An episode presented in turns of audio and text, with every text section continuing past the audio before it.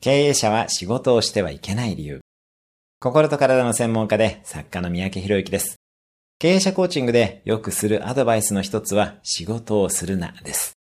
意識が高い経営者ほど仕事をしすぎます。実はそれが組織が成長しない最大のボトルネックだったりします。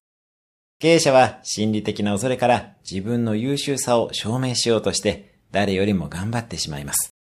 仕事を誰かに頼んでもあれこれ口を出してしまいます。経営者の仕事は現場で考えることでも現場で実務をすることでもなく意思決定したことを誰かに任せるということです。マイクロマネジメントはせずに組織を強くしていきましょう。今日のおすすめ1分アクションです。